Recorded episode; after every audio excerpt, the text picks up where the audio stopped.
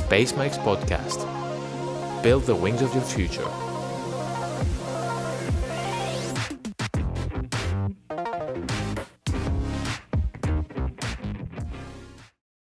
Καλώς ήρθατε στο δεύτερο επεισόδιο Space Mikes, ένα podcast που σας φέρνει η Eurasia Πάτρας. Για όσους δεν ήταν μαζί μας στο πρώτο επεισόδιο, εμείς είμαστε το τοπικό παράρτημα του Ευρωπαϊκού Συλλόγου Φοιτητών που είναι λάτρης της αεροδιαστημικής. Σήμερα έχουμε ως παρουσιάστρια τη Μαρία Μικρόνη. Γεια σου Μαρία. Γεια σας και από μένα. Και το σημαντικότερο απ' όλα, έχουμε την τιμή να έχουμε καλεσμένο τον Νίκο Σαραντινό. Έναν απόφυτο του Πανεπιστημίου Πατρών, έναν άνθρωπο που έχει να επιδείξει πολλά από τα φοιτητικά του χρόνια και όχι μόνο, και έχει αποτελέσει πηγή έμπνευσης προσωπικά και για μένα. Ο Νίκος έχει συνεργαστεί και στο παρελθόν με τη Eurasia Πάτρα και πλέον εργάζεται στην High Impulse, μια space oriented startup στη Γερμανία. Γεια σου Νίκο. Α ξεκινήσω αρχικά να σας ευχαριστήσω για το χρόνο που έχετε αφιερώσει από το σε αυτό, που με καλέσατε σε αυτό το podcast. Είμαστε εδώ για να σου κάνουμε συγκεκριμένες ερωτήσεις. Είσαι έτοιμος; Ωραία, χαίρομαι. Α ξεκινήσουμε λοιπόν. Εδώ γενικά, Νίκο, θα θέλαμε να μας πεις λίγα λόγια για τον εαυτό σου. Στη δουλειά σου τι κάνεις, ποιος είναι ο ρόλος σου; Στη δουλειά μου, την τονή δουλειά, δουλεύω ως ε, structural engineer, πούμε δομικός μηχανικός, αλλά για διαστημικές ε, εφαρμογές. Και συγκεκριμένα αυτό που κάνω στην εταιρεία είναι δουλεύω κυρίως με συνθελικά και με διάφορες άλλες τεχνολογίες και σχεδιασμό δομών οι οποίες θα χρησιμοποιηθούν εν τέλει τους πυράβλους τους οποίους σχεδιάζει και κατασκευάζει η εταιρεία. Ποια είναι μερικά από τα ενδιαφέροντά σου; Η αστρονομία είναι ένα από τα ενδιαφέροντά μου. Εκτός από αυτό, Lego, κολύμβηση, ποδηλασία, επιτραπεζιά παιχνίδια, σειρές, ταινίες, μοντελισμός. Όπως σου είπαμε και την πρώτη φορά που ήρθαμε σε επαφή, και οι δύο μας σε γνωρίσαμε μέσα από το Fly Your Thesis. Ωστόσο, εγώ ουσιαστικά σε γνώρισα μέσα από μια ομιλία που έκανες σε μια ημερίδα της Eurasia και αυτή η ομιλία αποτέλεσε και τον λόγο για να μπω εγώ στον οργανισμό και πλέον να κάνω αυτά τα οποία κάνω. Και θα ήθελα να σε ρωτήσω πρώτον αν έχεις ξανασυνεργαστεί με τον οργανισμό και παλιότερα που δεν γνωρίζω εγώ και ποια είναι η γνώμη σου για τον οργανισμό μας. Και δεύτερον, πώς νιώθεις που αποτέλεσες πρότυπο για ένα νέο φοιτητή και τον ενέπνευσες να ασχοληθεί με τη διαστημική, χωρίς καν να το έχεις καταλάβει; Αρχικά χαίρομαι. Χαίρομαι που το ακούω αυτό. Χαίρομαι που υπήρξε αυτή η ομιλία σαν όθηση για να ασχοληθείς με την ε, αεροδιαστημική και με τη γεωργία. Και επίσης σε οποιονδήποτε άλλον δεν ξέρω αν υπάρχουν και άλλοι του έχω πνεύσει για το συγκεκριμένο θέμα, αλλά χαίρομαι να το ακούω αυτό. Χαίρομαι δηλαδή. Είναι κάτι το οποίο δεν το περιμένα. Κάτι το οποίο με χαροποιεί σε κάποιο βαθμό. Σε τι κατάσταση πιστεύετε ότι είναι η Γιουράβη αυτή τη στιγμή στο Πανεπιστήμιο Πατρών που οδεύει;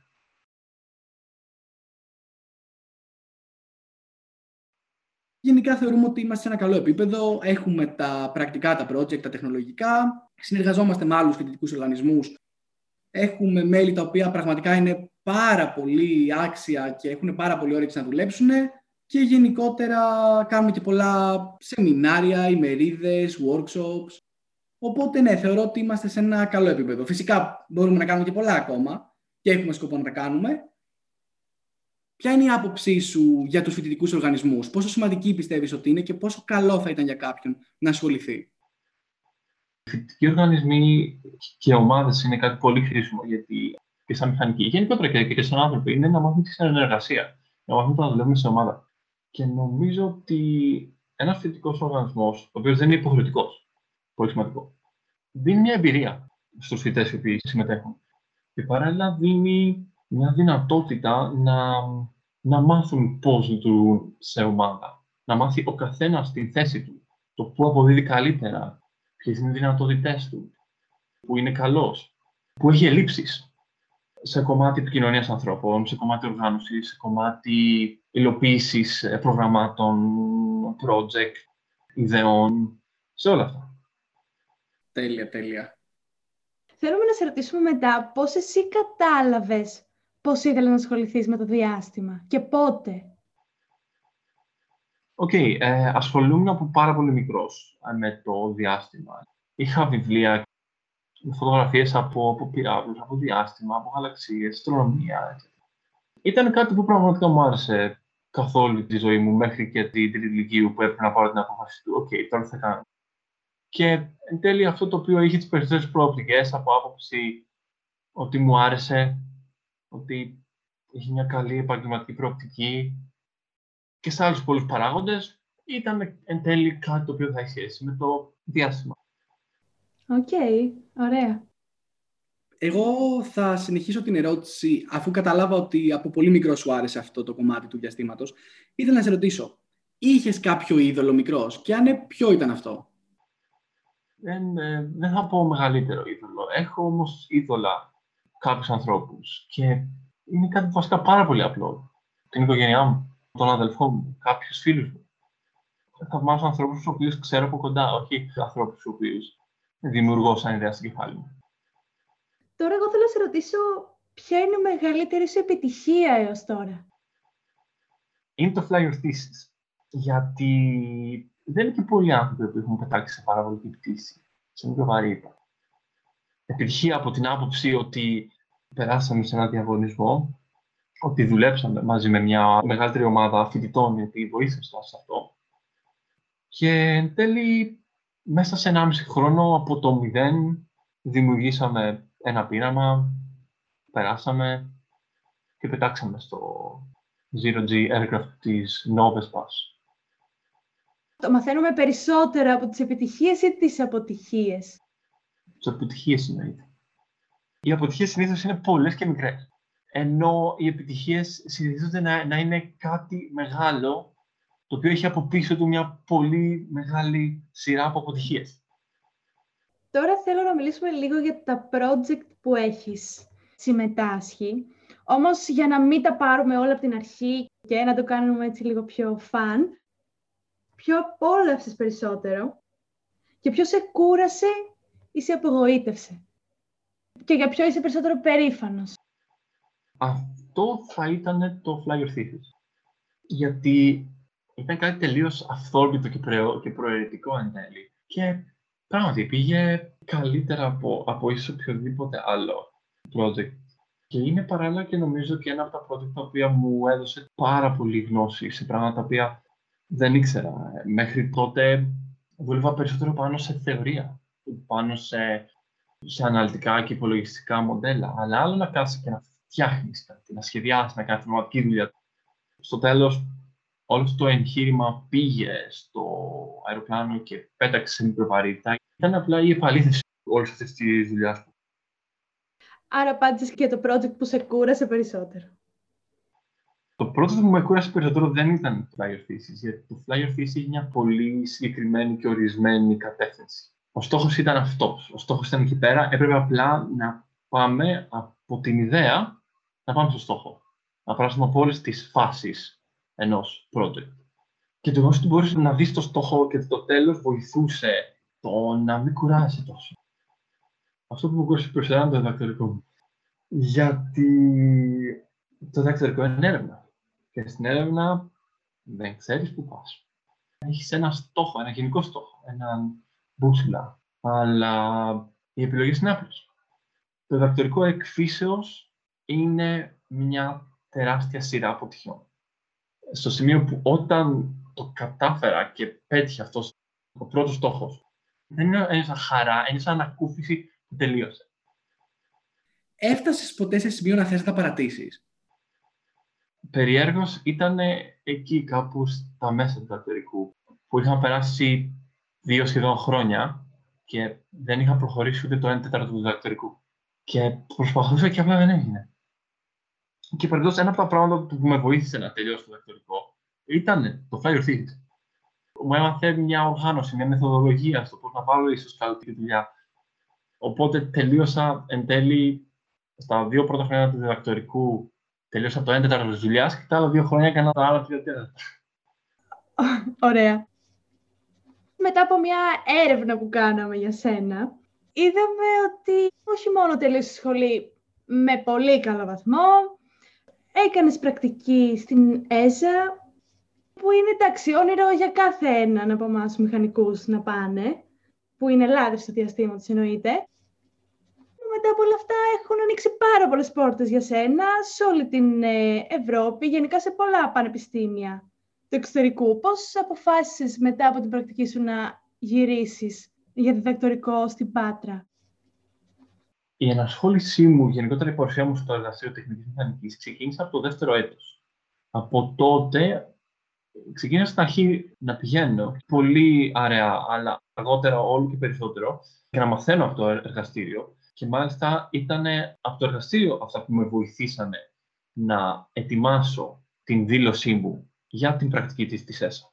Και από τη στιγμή που πέρασε και υπήρξε ήδη μια συνεργασία, είχα ήδη ξεκινήσει και τη διπλωματική μου με τον υπεύθυνο μου από το εργαστήριο της τεχνικής μηχανικής, αποφάσισα μετά ότι μου άρεσε και το κλίμα και ότι η καλύτερη επιλογή με το που τελειώσω σπουδέ μου θα ήταν να συνεχίσω σε διδακτορικό. Αλλά συγκεκριμένα με το πρόγραμμα NPI της ΕΣΑ, το οποίο είναι ένα πρόγραμμα διδακτορικών, το οποίο προσφέρει μια χρηματοδότηση σε διδάκτορες ανά την Ευρώπη για να πραγματοποιήσουν την διδακτορική τους διατριβή, η οποία πρέπει το θέμα της να έχει μια σχέση και να ενδιαφέρει την ΕΣΑ σαν οργανισμό. Για να είμαι ειλικρινής, προσπάθησα να βρω πώς θα μπορούσα να μείνω εκεί πέρα και από όλες τις πόρτες μετά πτυχίου οι οποίες άνοιγαν, γενικότερα συνειδητοποίησα ότι είναι πολύ δύσκολο κάποιος να μείνει και να δουλέψει στην ΕΣΑ. Οπότε προτίμησα, επειδή ήθελα να συνεχίσω να μαθαίνω μέσα από την ΕΣΑ, να συνεχίσω να έχω μια συνεργασία. Από τη στιγμή που δεν μπορούσα να είμαι μέσα, αυτό που έκανα ότι είναι καλύτερο είναι να κάνω το ακτορικό μαζί με το πρόγραμμα το NPI.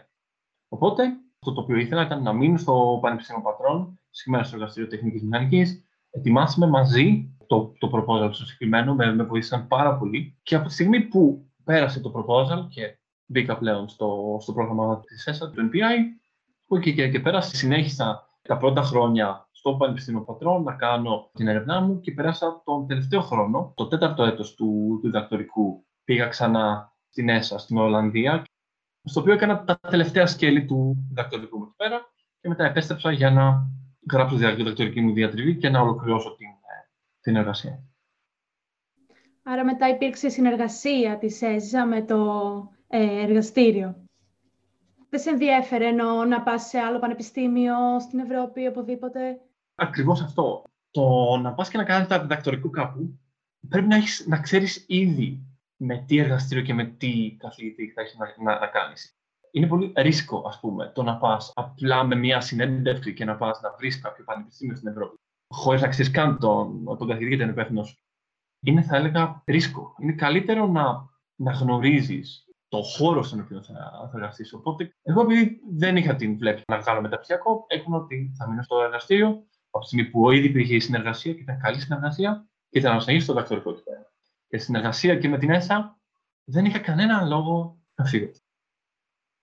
Κάπου εδώ φτάνουμε σε ένα σημείο όπου θέλουμε να παίζουμε ένα παιχνίδι με τον κάθε καλεσμένο. Είναι ένα γνωστό σε πολλούς παιχνίδι που λέγεται γρήγορα διλήμματα. Θα σου δώσουμε 30 δευτερόλεπτα θα σου κάνουμε ερωτήσεις με διάφορα διλήμματα που απασχολούν κόσμο και εσύ καλείσαι να απαντάς αυτό που σου έρχεται στο μυαλό σου χωρίς να σκεφτείς τίποτα.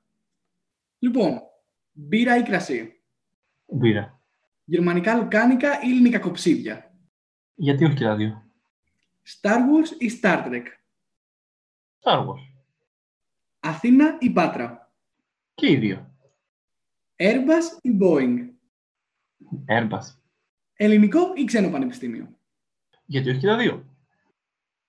Θέλουμε να σε ρωτήσουμε αν θεωρείς ότι το Ελληνικό Πανεπιστήμιο σου έδωσε τις απαραίτητες γνώσεις για να βγεις σε μια πιο σύγχρονη πραγματικότητα ευρωπαϊκή; Η απάντηση είναι και ναι και όχι. Το Πανεπιστήμιο θα δώσει τις βάσεις, τα εργαλεία. Θα δώσει μια γενικευμένη γνώση, την οποία είναι πάνω στον κάθε θητή να αποφασίσει που θέλει να επικεντρωθεί. Και γι' αυτό ίσως και υπάρχει και η διπλωματική. Στο να αποφασίσεις το που θες να επικεντρωθείς. Αυτό το οποίο δεν σε προετοιμάζει το Πανεπιστήμιο, το ελληνικό και οποιοδήποτε άλλο, είναι ότι τα περισσότερα πράγματα που θα κάνεις στη δουλειά θα τα μάθεις εκεί. Θα περάσεις κάποιο βαθμό training. Θα πρέπει να μάθεις το πώς πρέπει να δράσεις σαν μηχανικός, σαν ερευνητής. Αλλά για να το κάνεις αυτό, πρέπει να έχεις πάρει τη βασική γνώση από το πανεπιστήμιο. Είτε είναι ορολογία, είτε είναι τρόπος σκέψης, είτε είναι το mentality του μηχανικού. Είναι πράγματα τα οποία πρέπει να τα πάρεις από το πανεπιστήμιο. Και το ελληνικό πανεπιστήμιο μπορεί να στα δώσει. Άρα θεωρείς ότι σου έδωσε τη βάση το ελληνικό πανεπιστήμιο. Ας περάσουμε και σε αυτό το αγαπημένο μας section, γιατί οι δύο έτσι σε μάθαμε, γνωρίσαμε μέσα από το Fly Your Thesis. Οπότε θα θέλαμε να μας πεις κάποια πράγματα για αυτόν τον διαγωνισμό. Πώς φτιάχτηκε η ομάδα, πώς και δηλώσατε τη συμμετοχή, διάφορα πράγματα για την εμπειρία. Η αλήθεια είναι θέλουμε να ακούσουμε τα πάντα και κυρίως ένα πράγμα εγώ. Μια απάντηση θέλω. Zero G αεροπλάνο. Πώς ένιωσες; Είναι πραγματικά έξω από αυτόν τον κόσμο. Δεν μπορώ να πω τίποτα λιγότερο. Ήμουν από τους τυχερούς οι οποίοι πετάξαν και στι τρει πτήσει. Έκανα σύνολο 93 παραβολικές πτήσεις εν τέλει. 93 παραβολές, συγγνώμη. Είναι σαν να κολυμπά στον αέρα. Όταν είναι στο 0G, όταν, όταν ξαφνικά είσαι στο αεροπλάνο και ανεβαίνει πάνω και, και πιέζεσαι κάτω με 2G περίπου, ξαφνικά απλά πετάς. Και είναι τρελό, είναι τρελό. Σας είχαν κάνει κάποια προετοιμασία γι' αυτό; Ναι. Μας είχαν κάνει ένεση σκοπολαμίνης. Μας λέγανε πράγματα, αλλά δεν μπορεί να σας περιγράψω αυτό που θα περάσεις. Βέβαια, από τις παραβολικές πτήσεις, από τις 31, ε, από τις 31 παραβολές αναπτύσσει, η πρώτη είναι δοκιμαστική και είναι απλά για να καταλάβεις το τι θα περάσει το σώμα σου από την επόμενη που ξεκινάει το πείραμα. Οπότε σε αυτή την πρώτη δεν κάναμε κάτι στο πείραμα, γιατί ήμασταν απλά ξαπλωμένοι και απλά περιμέναμε να δούμε τι θα γίνει. Παίζει λίγα λόγια για όλο αυτό το context γενικότερα και το concept του διαγωνισμού, για να ακούσει και το κοινό γενικά, γιατί δεν νομίζω ότι όλοι θα το ξέρουν. Ωραία. Λοιπόν, για όσους λοιπόν μας ακούνε, ESA Fly Your Thesis από το τμήμα ESA Education συγκεκριμένα, το οποίο δουλεύει σε συνεργασία με πάρα πολλά πανεπιστήμια, βιομηχανίες, εταιρείες, ώστε να παρέχουν επιλογές για διάφορα προγράμματα σε φοιτητές, τα οποία προγράμματα είναι πάντα σχετικά με το διάστημα. Υπάρχουν προγράμματα σε επίπεδο νηπιαγωγείου, σχολείου, λυκείου, πρώτο έτος, μέσα στα έτη της σχολής, μεταπτυχιακό, διδακτορικό, υπάρχουν πειράματα σε μικροβαρύτητα, υπάρχουν ε, προγράμματα στα οποία μπορείς να στείλεις μικροδορυφόρο στο διάστημα, υπάρχουν προγράμματα τα οποία μπορείς να στείλεις το πείραμά σου στο διάστημα, συγκεκριμένα στον Διεθνή Διαστημικό Σταθμό. Μπορείς να πετάξεις τον, τον δικό σου μικρό πύραυλο από, το, από την Νορβηγία σε ένα κέντρο, Fly Rocket. Έχω να πω μόνο μία λέξη σε όλους όσους ακούτε. Δηλώστε. Φτιάχτε ομάδα, δεν έχετε τίποτα να χάσετε, θα μάθετε πάρα πολλά πράγματα και ακόμα και να αποτύχει ξανά θα μάθετε. Win-win. Συγκεκριμένα για μας, για το πώς ξεκίνησε αυτό το Flyer Thesis, η όλη ιστορία, το πώς ξεκίνησε συγκεκριμένα είναι λίγο κουλή και αστεία. Ήμουν Αθήνα και είχα πάει μια βόλτα και για κάποιο λόγο έμεινα μέχρι αργά έξω και μου ήρθε η ιδέα όταν απλά ήμουν έξω στη βόλτα. Το αποτέλεσμα τρεις ώρα τα ξημερώματα να μαζέψω τα πράγματά μου για να πάω το πρωινό κτέλ, για να πάω πίσω στην πάντα, στο εργαστήριο τεχνική δυναμική, να πάω μέσα και να σας πω: Παιδιά, έχω ένα project το deadline είναι σε 10 μέρες, πρέπει να ξεκινήσουμε να το γράφουμε τώρα. Ποιος θέλει να ασχοληθεί με αυτό. Η απάντηση είναι ότι βρέθηκαν κάποια άτομα από το εργαστήριο τεχνικής μηχανικής, όπως και κάποιοι μεταπτυχιακοί φοιτητές, και φτιάξαμε την ομάδα που παρένθεση έπρεπε να είναι 4 με 6 άτομα και μετέπειτα βρήκαμε άλλους φοιτητές όταν περάσαμε στις επόμενες φάσεις. Κάπως έτσι ξεκίνησε. Για να είμαι ειλικρινή, χωρίς καμία ελπίδα ότι θα περνούσε σε επόμενη φάση. Η ιδέα υπήρχε, η ομάδα υπήρχε, είχαμε πει ότι θα το κάνουμε αν πράγματι μας πάρουν. Και τελικά, όταν περάσαμε στη δεύτερη φάση και μας λένε αναπτύξτε περισσότερο, αναπτύξαμε περισσότερο, δουλέψαμε πάνω στο proposal, το κάνουμε καλύτερο. Πήγαμε στην Ολλανδία για να παρουσιάσουμε το proposal και δεν να συναγωνιστούμε για τέσσερις θέσεις στο αεροπλάνο. Στο τέλος, περάσαμε και το νομίζω Νοέμβριο του, του 2016, και πέρα που δεν το περιμέναμε, λαμβάνουμε το mail ότι έχετε περάσει και θα πετάξετε. Και μετά από πολύ κόπο και από πολύ, πολύ κούραση στο συγκεκριμένο, τη στείλαμε στη Γαλλία, στο Μπορντό, από που θα πετάγαμε με το φορτικό κανονικά. Και μετά πήγαμε αρχές Δεκέμβρη για να πετάξουμε στην παραβολική πτήση. Πήγαμε τέσσερα άτομα Γνωρίσαμε ένα σωρό άλλο κόσμο, άλλου φοιτητές από άλλα κράτη με τα δικά τους πειράματα. Μάθαμε πολλά πράγματα από όλους τους άλλους. Από Ολλανδία, από Γαλλία, από Ιταλία. Εν τέλει, αφού πέρασε μια πολύ αγχωτική εβδομάδα, γιατί με το που έφτασε η συσκευή εκεί πέρα δεν δούλευε. Είχαν φύγει κάποιοι καλώδια και κάτι τέτοιο και ξανακάνουμε τη συνδεσμολογία και όλα. Ε, βασικά την κάνανε τα παιδιά, γιατί εγώ χάσει το μυαλό μου από το άγχος και δεν μπορούσα να συγκεντρωθώ μέχρι να ξαναδουλέψει πρέπει να τα πάθατε όλα. Μέσα στο κομμάτι όλο αυτού ήταν να προετοιμαστούμε για κάθε πράγμα το οποίο θα πήγαινε λάθος. Και έτσι και έγινε. Οπότε όταν πήγαινε κάτι λάθος κατά τη διάρκεια της πτήσης, υπήρχε πρωτόκολλο το οποίο ακολουθήσαμε και λύναμε το κάθε πρόβλημα εκείνη τη στιγμή. Και χαίρομαι βασικά πάρα πολύ που φτιάξαμε αυτό το πρωτόκολλο, γιατί όταν τα πράγματα πήγανε λάθος, δεν αγχώθηκα εγώ βασικά και δεν αγχώθηκε και κανένας άλλος, γιατί ήταν στο πρωτόκολλο, θα κάνουμε αυτό και αυτό τέλο. Κάνατε κάποια παρουσίαση μετά στο τέλος, αποτελεσμάτων γενικά; Μετά από την παραβολική πτήση, δεν σταματούσε το πρόγραμμα εκεί πέρα. Είχαμε τρεις μήνες για να παρουσιάσουμε τα αποτελέσματα στην ΕΣΑ σε μια μορφή report, το οποίο περίπτωση υπάρχει και στην ιστοσελίδα της ΕΣΑ. Που μέσα σε αυτούς τους τρεις μήνες, το πείραμα αυτό το οποίο κάναμε, που ήταν να αναπτύξουμε κάποιες πνευματικές δοκούς από σύνθετα υλικά κατά τη διάρκεια της μικροβαρύτητας και να κάνουμε πολυμερισμό του υλικού κατά τη διάρκεια της μικροβαρύτητας για να συγκρίνουμε το πώς πολυμερίζεται το υλικό στη μικροβαρύτητα με τη γη.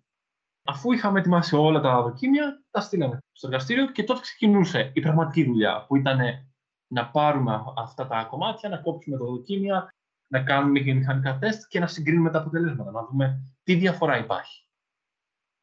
Μίλησες για πρωτόκολλο, όπου όταν πήγαινε κάτι λάθος υπήρχε ο τρόπος για να το λύσετε. Το πρωτόκολλο αυτό ήταν φτιαγμένο από εσάς κατά τη διάρκεια του σχεδιασμού όλου του project; Είναι πολύ θετική σκέψη να λες ότι όλα θα πάνε σωστά και τέλος. Σαν μηχανικός πάντα σκέφτεσαι ότι όλα θα πάνε λάθος. Οπότε προετοιμαστήκαμε και βάλαμε κάτω το πρωτόκολλο τι μπορεί να πάει λάθος. Και απλά πετάγαμε ιδέες, κάναμε κατά κάποιο τρόπο το δικό του διαβόλου, βάζοντα κάτω να δούμε τι μπορεί να πάει λάθος. Από πράγματα τα οποία λες ότι μπορεί να είναι απίθανα. Προφανώς μπορεί να υπάρχει κάτι το οποίο δεν σκεφτήκαμε και το οποίο είναι πάντα ο τρόπος με τον οποίο γίνονται πολλές αποτυχίες. Απλά δεν μπορείς να τα σκεφτείς όλα και να ετοιμαστείς για όλα. Ετοιμάζει για τα πιο πιθανά σενάρια, τι μπορεί να πάει λάθος. Κάποια από τα δοκίματα που είχαμε ετοιμάσει ήταν υγρή ρητίνη ανάμεσα σε κάποιες πλάκες, τις οποίες είχαμε. Αυτά σπάσανε. Και είχαμε υγρή ρητίνη σε μικροβαρύτητα. Που σε μικροβαρύτητα όλα πετάνε. Η απάντηση ήταν: OK, το περιμέναμε αυτό ξέραμε ακριβώς τι θα κάνουμε. Οπότε δεν υπήρχε φόβος στην υγεία μας και συνεχίσαμε κανονικά το πήραμε. Θα ήθελα να σε ρωτήσω τώρα κάτι σχετικά με τη δουλειά σου. Αρχικά πότε ξεκίνησες; Ξεκίνησα αρχές του 2020. Με το που τελείωσα το διδακτορικό είχα κάνει ήδη την, την επαφή με την εταιρεία και ήρθα και ξεκίνησα στην Heimbus.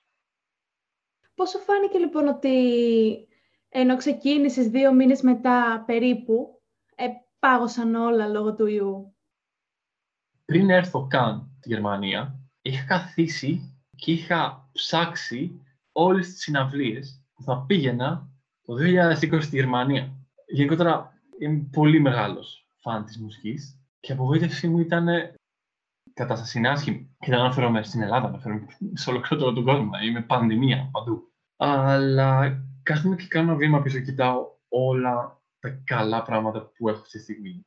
Την υγεία μου και την υγεία των κοντινών μου ανθρώπων. Έχω παράλληλα και μια δουλειά που κάθε μέρα μαθαίνω κάτι καινούριο και είναι πράγματα που αγαπώ, αυτό το οποίο ήθελα, το όνειρό μου, πες το όπως θες.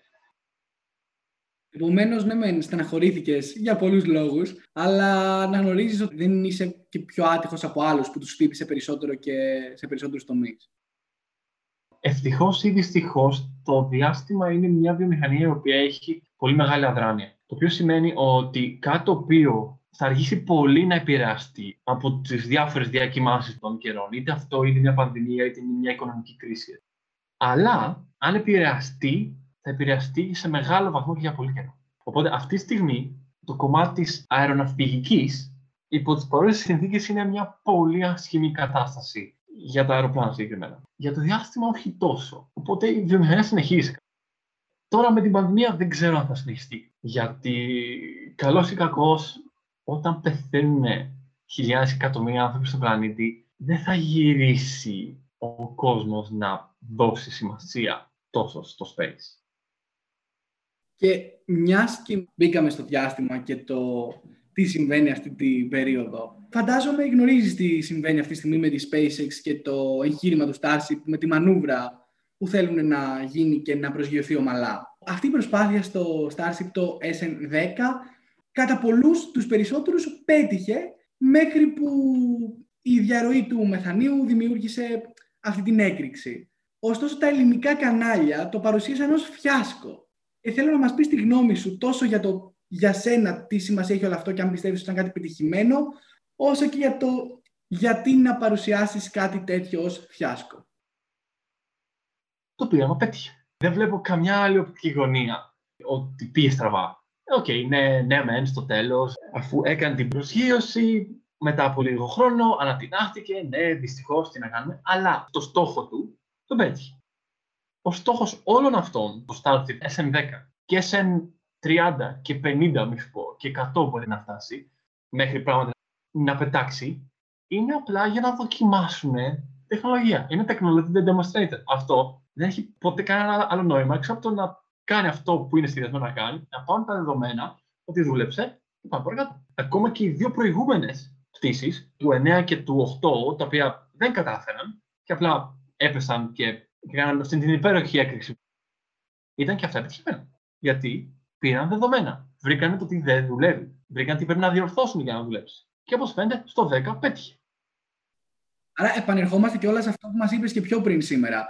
Ότι δεν νοείται τόσο πολύ η έννοια της μεγάλης αποτυχίας σε κάτι τέτοιο. Ότι βρίσκεις ένα λάθος, βρίσκεις ένα κομμάτι που απέτυχε και πας και το διορθώνεις και βλέπεις την επιτυχία μέσα από αυτό εσύ, μέσα από αυτά τα βήματα. Αν αποτύχεις ξανά και ξανά σε κάτι μικρό, πώς θα μάθεις ότι τελικά αυτό είναι το, το σωστό στο τέλος όταν το πετύχεις; Και όλο αυτό είναι εμπειρία του μηχανικού. Ο μηχανικός δεν είναι εκεί πέρα για να κάνει κάτι, να δουλέψει σωστά. Είναι εκεί πέρα για να το κάνει να μην δουλέψει λάθο. Σωστά το θέτεις, σωστό. Μία πορεία που μου γεννήθηκε τώρα γερμανικά μιλάς καθόλου τώρα που είσαι εκεί; Ich spreche ein bisschen Deutsch. Ja, ein bisschen, ein bisschen. Sehr gut. Και πάμε ένα ακόμα κομμάτι για την επικαιρότητα. Ποια είναι η γνώμη σου για όλο το εγχείρημα με το Perseverance της NASA; Θέλω να σε ρωτήσω κιόλας σχετικά με το ελικοπτεράκι, το οποίο είναι κάτι που δεν είχε ξαναυπάρξει μέχρι τώρα. Είναι κάτι τελείως καινούργιο. Το Ingenuity. Είναι τρελό ότι θα αποπειραθούν να πετάξουν στον Άρη με ένα ελικοπτεράκι.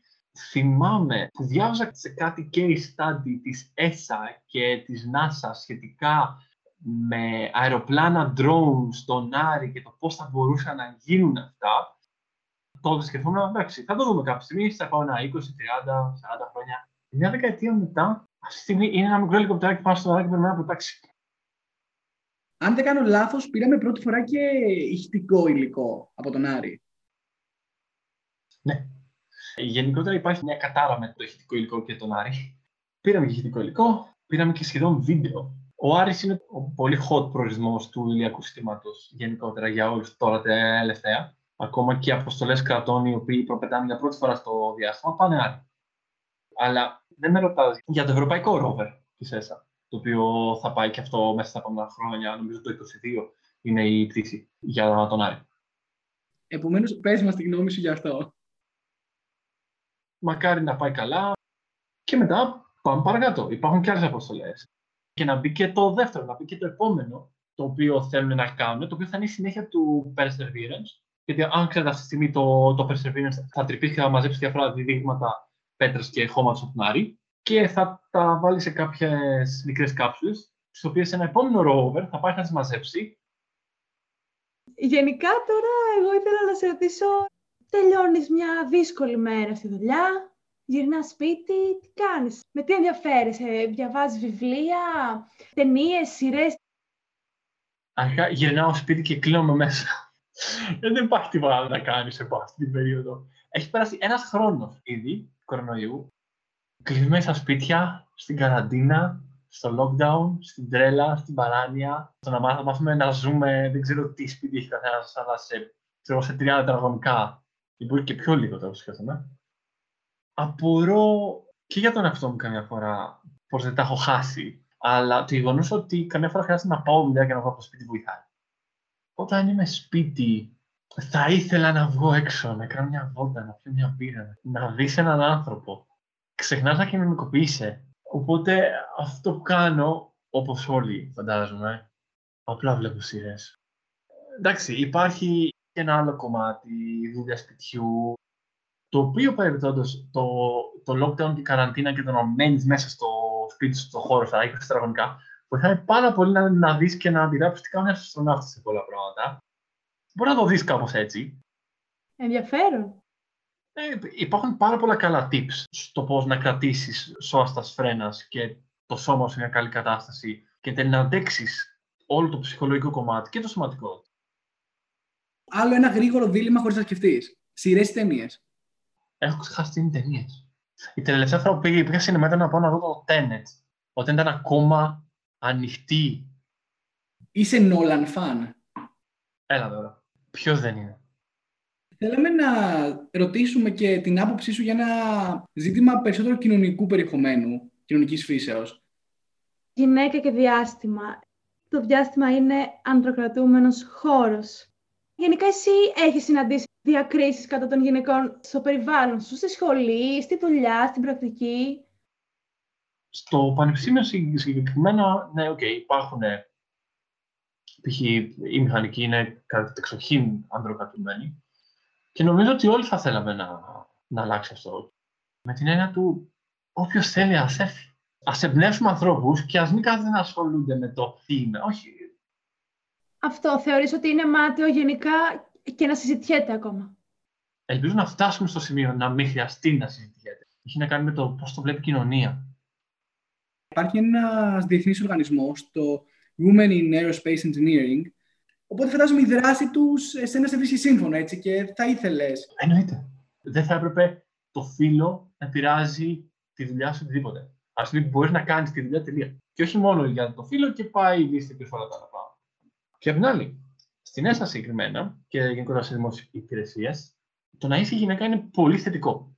Στις πιθανότητες το να μπεις σε κάποια δουλειά και σε κάποια θέση συγκεκριμένα. Και προφανώς ο λόγος είναι επειδή υπάρχει αυτή η ανισορροπία.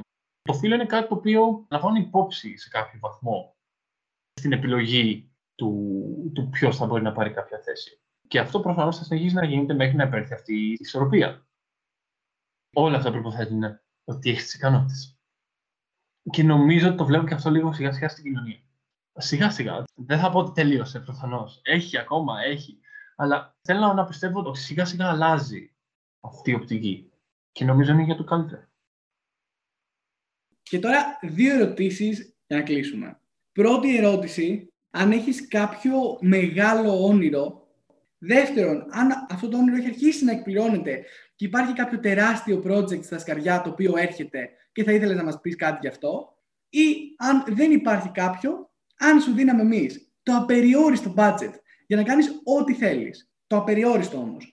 Τι θα έκανες αυτή τη στιγμή; Οι δύο μεγαλύτεροι στόχοι ήταν πρώτον το να, να καταφέρω να βρεθώ κάπου στην ΕΣΑ, ο οποίος εκπληρώθηκε μετά από τέσσερα χρόνια, σαν πρακτική έστω. Ήταν η χαρά μου το να, να είμαι εκεί. Όλα τα προηγούμενα χρόνια είχαν νόημα. Και μετέπειτα το να τελειώσω και το δακτορικό. Ήταν ο επόμενος στόχος. Ο οποίος και πράγματι εκπληρώθηκε με πολλές δυσκολίες στην τέλη. Και πλέον ο στόχος είναι κάτι πολύ πιο γενικό. Είναι απλά το να πάρω εμπειρία να πάρω εμπειρία πάνω στο διάστημα. Υπάρχουν τόσα πολλά πράγματα τα οποία δεν ξέρω, τα οποία τα μαθαίνω αυτή τη στιγμή μέσα από την εταιρεία. Θα συνεχίσω τα επόμενα χρόνια να παίρνω αυτή την εμπειρία με την ελπίδα ότι μέσα στα επόμενα χρόνια θα ασχοληθώ με κάποιο μεγάλο διαστημικό εγχείρημα. Δεν ξέρω τι θα είναι αυτό. Και να μην γίνει βέβαια δεν, δεν πειράζει. Πέρα μπαίνει μετά το ξέρω ερώτημα. Αν είχα εγώ τόσα πολλά περιοριστικά λεφτά, δεν είμαι μόνος μου στο πλανήτη πρέπει να κάνεις τον πλανήτη ένα καλύτερο μέρος. Οπότε, η απάντησή μου θα ήταν, θα έπαιρνα το 1% και θα το πέταγα σε ό,τι πιο τρελό space υπάρχει, σε τεχνολογίες διαστημικού ανελεγχιστήρα. Και όλο το υπόλοιπο το 99% θα ήταν σε διαφορετικά ποσοστά και με διαφορετική σημασία, ξεκινώντας με το πιο σημαντικό, όπως τα βλέπω εγώ υποκειμενικά. Πρώτο, πυρηνική σύνδεξη. Δεύτερο, περιβάλλον. Οτιδήποτε με περιβάλλον και οικολογία. Και μέσα σε αυτό περιλαμβάνεται και σαν μηχανικό στο κομμάτι της ανακύκλωσης. Και ανακύκλωση όχι με τη λέξη όπως τη λένε τώρα. Αυτό που κάνουμε αυτή τη στιγμή είναι ένα 3-5% ανακύκλωση. Είναι τίποτα. Μιλάμε για το να βρεις την τεχνολογία να κάνεις 100% ανακύκλωση. Και υπάρχουν τρόποι. Απλά πρέπει κάποιος να κάνει ένα δει. Και υπό των περιστάσεων νομίζω ότι δεν θα ήταν και ένα ωραίο θέμα και η υγεία και οι πανδημίες και να φροντίσουμε το τι μπορούμε να κάνουμε για να μην ξανασυμβεί αυτό. Για να το αντιμετωπίσουμε λίγο καλύτερα. Αν δεν σκεφτείς την οικονομική υποχρέωση και ο άλλος σου πει ότι, ότι μπορεί να κάνεις τα πάντα και εσύ διαλέγεις το τι θες εσύ χωρίς να βοηθήσεις όλους τους άλλους ανθρώπους, την κοινωνία δηλαδή, γύρνα πίσω στον καθρέφτη, κοιτάξω και, και ρώτα, είμαι πραγματικά άνθρωπος. Αν γυρνούσες πίσω τον χρόνο, έχοντας τι εμπειρίες που έχεις τώρα και πήγαινες και συναντούσες τον 16χρονο Νίκο, τι συμβουλή θα του δίνει. Θα γυρνήσω πίσω, θα του έλεγα δεν ξέρεις τι σε περιμένει. Καλά ή κακά, δεν έχει σημασία. Και με τη δουλειά του μηχανικού, μην δεις μόνο αυτό που σ' αρέσει ή αυτό που νομίζεις ότι σ' αρέσει. Υπάρχουν πολλά πράγματα εκεί έξω τα οποία δεν ξέρεις καν ότι υπάρχουν και για τα οποία επίσης υπάρχει μεγάλη ζήτηση χωρίς να υπάρχει μεγάλη προσφορά από άψη του μηχανικού. Και ψάξε βρες ποιες είναι αυτές οι θέσεις ή τι είναι αυτά τα οποία κάνει παράλληλα ο λιγότερος κόσμος. Προφανώς και σ' αρέσει και σε ένα. Δίνεις ένα κίνητρο. Δεν έχει σημασία αν ασχοληθείς με δομές, με ηλεκτρονικά, με τηλεπικοινωνίες, με, με control, ή, ή ακόμα και να ασχοληθείς νομικά με το διάστημα, να ασχοληθείς οικονομικά με το διάστημα, να ασχοληθείς σαν πολιτικός μηχανικός με τις με τις πλατφόρμες. Ναι, υπάρχουν πάρα πολλά. Όλα, ακόμα, ακόμα και, και σαν εκπαιδευτικός. Δες τι λείπει. Μάλιστα. Και κάπου εδώ νομίζω φτάσαμε στο τέλος του επεισοδίου. Ευχαριστούμε Νίκο πάρα πολύ που δέχτηκες την πρόσκλησή μας και μπορέσαμε να έχουμε αυτή τη συζήτηση. Και για τους ακροατές, stay tuned και τα λέμε στο επόμενο επεισόδιο. Space Mike's podcast. Build the wings of your future.